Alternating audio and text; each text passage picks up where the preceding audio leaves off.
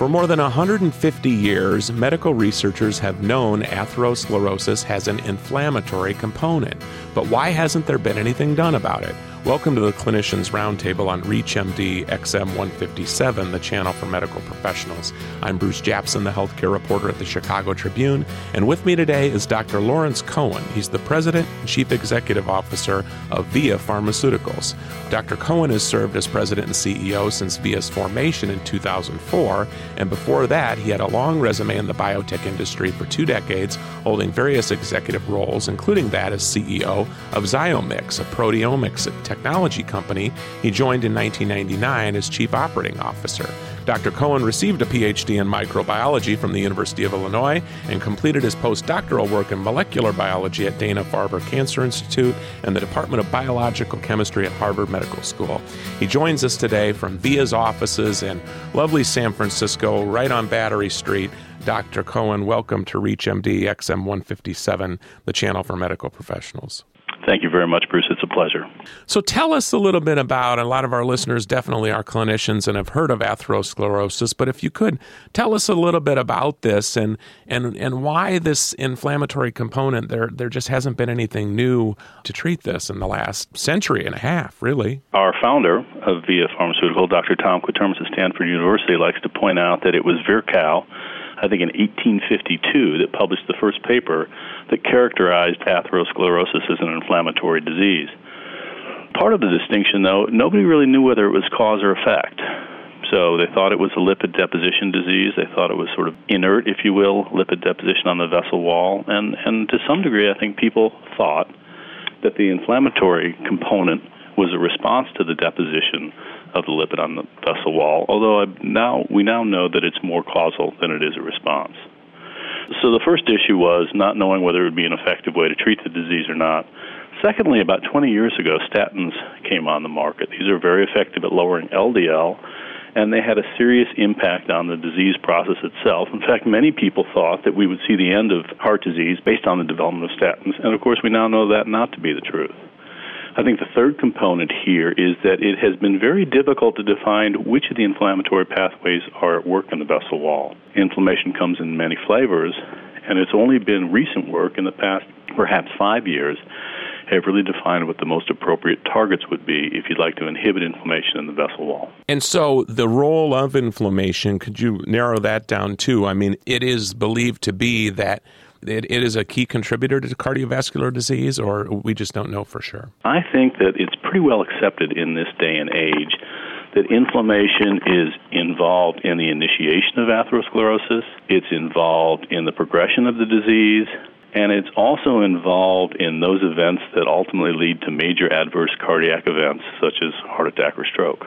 So it's it's really involved in every stage of the disease process. And is it a surprise to you that, given the fact that it, it has been known about for so long, that there haven't really been any therapies to address it? Uh, I, I, I think only because um, our understanding of the disease has really changed recently. That the that people now understand the role that inflammation plays. And I think they always they always assumed it was a component, but I think it, it's really recent work that's been done again over the past five years, perhaps maybe a little bit longer, which has really underscored the importance of the process to controlling the disease. And can you talk about some of this work? I mean, for our listeners out there, even you know consumers or specifically medical professionals, um, what they might know and how, how they would be familiar with it. I mean, there are there are a number of centers around the country that have focused a lot on this. Via Pharmaceutical specifically was focused on work I think I mentioned before that came out of Stanford University, and this was a large, significant grant to our founder Tom Quertermous and specifically, what he uh, had was he had access to all of the human hearts that were coming out of the Stanford Heart Transplant Unit. So if your heart was replaced or transplanted at Stanford, the excipient heart that was being replaced uh, essentially ended up in this study. And that is an unprecedented amount of tissue for the characterization of atherosclerosis in coronary vessels. And it really led to the ability to do a very detailed molecular analysis identify that yes, inflammation was present, and also to identify which molecular targets would be appropriate. So there's work from Stanford, but there's work from many places all over the country. A lot of it's been done, but a lot of it has also been done in animal models, both mice and rabbits, uh, of atherosclerosis. Well, if you're just joining us, or even if you're new to our channel, you're listening to the Clinicians Roundtable on ReachMD XM 157. I'm Bruce Japsen, the healthcare reporter with the Chicago Tribune, and joining me from his offices in San Francisco is Dr. Lawrence Cohen. He's the chief executive officer of VIA Pharmaceuticals, and we're talking about chronic inflammation in the vessel wall in the arteries, uh, atherosclerosis. And Dr. Cohen was just telling us about how we've known a lot about this condition for a long time, but there really have not been any therapies to address it. And he was giving us uh, some of the landscape into some of the le- research. And if you could continue on, Doctor, and tell us more about kind of where this is and where it may be headed. So I think people now pretty well understand the, or, well, we have a good basal understanding. I think we never have a complete understanding of the role that inflammation plays and the cells that are contributing to that inflammatory process. So it really starts with monocytes that are circulating in the bloodstream. They, they attach themselves to the endothelial cells, to the vessel wall. They actually transverse through that vessel wall.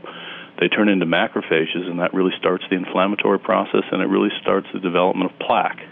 And so it is pretty well now understood what the basic molecular and cellular events are around the process. And I think because of that understanding, that is what's allowed us to think about uh, that we can start to develop actually drug therapies for treating the inflammatory component of atherosclerosis. Now, a lot of primary care uh, doctors and other health professionals might be listening in and say, well, you know what? It just seems like these statins that have been out there for so long would be considered more or less miracle drugs in reducing the risk of heart disease. And we know that the number of heart uh, deaths from heart disease have, have dropped. All you have to do is look at the CDC numbers. But the statins do not uh, address this issue in the of the inflammation? The statins actually have what we could call, for the purpose of this conversation, a side effect, so that they do have an anti-inflammatory component of their mechanism. But certainly, they the, the, statins as a class of drugs were never optimized for that anti-inflammatory component. If you think about statins today, they are miracle drugs. They're very widely prescribed, obviously, they are very safe. They're effective at reducing LDL in the majority of people. However, if you look at the clinical trials, look at the clinical, published clinical trial results for, for those drugs, they're really reducing only somewhere between 20 and 30 percent of the relative risk of having heart attack.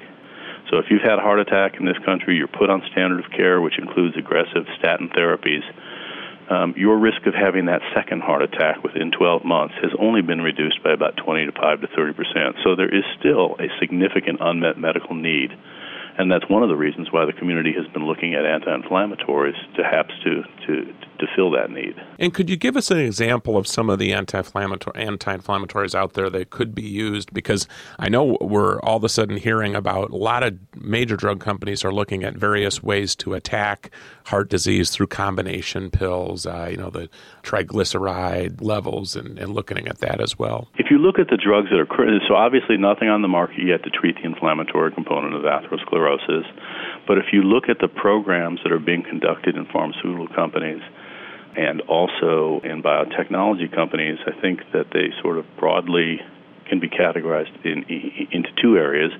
One is the inhibition of leukotriene metabolism. So leukotrienes are pro-inflammatory mediators and I like to think of them as sort of stoking the fire and keeping it burning once the inflammatory process has started. And so there are a number of programs trying to develop leukotriene metabolic inhibitors. And the second is cell adhesion molecules, where you know we talked about monocytes circulating through the blood seeing an injured vessel wall, attaching to that wall, and then ultimately actually transversing through that and starting the process of atherosclerosis. And there are some people that are also focused on trying to inhibit that initial attachment of the monocyte. So I'm sure there are other programs, but uh, I think that the majority of the programs that I know about are really focused on those two mechanisms. And are these types of, of compounds being developed? Uh, are they uh, molecular in nature? Are they pills, capsules? What what are we talking about here? I think the majority of the programs are small molecule drugs to be taken orally.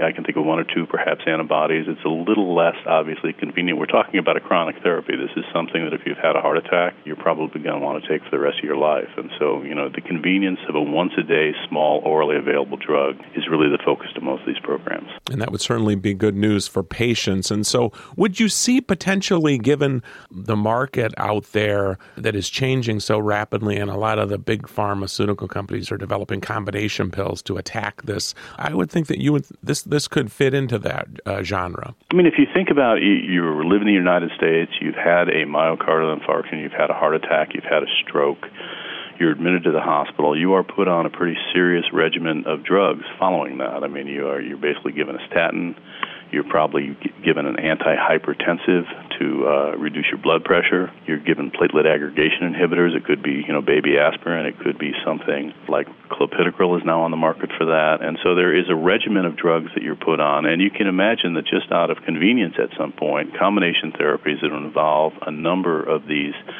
mechanisms, which are all complementary, uh, would be one way to go.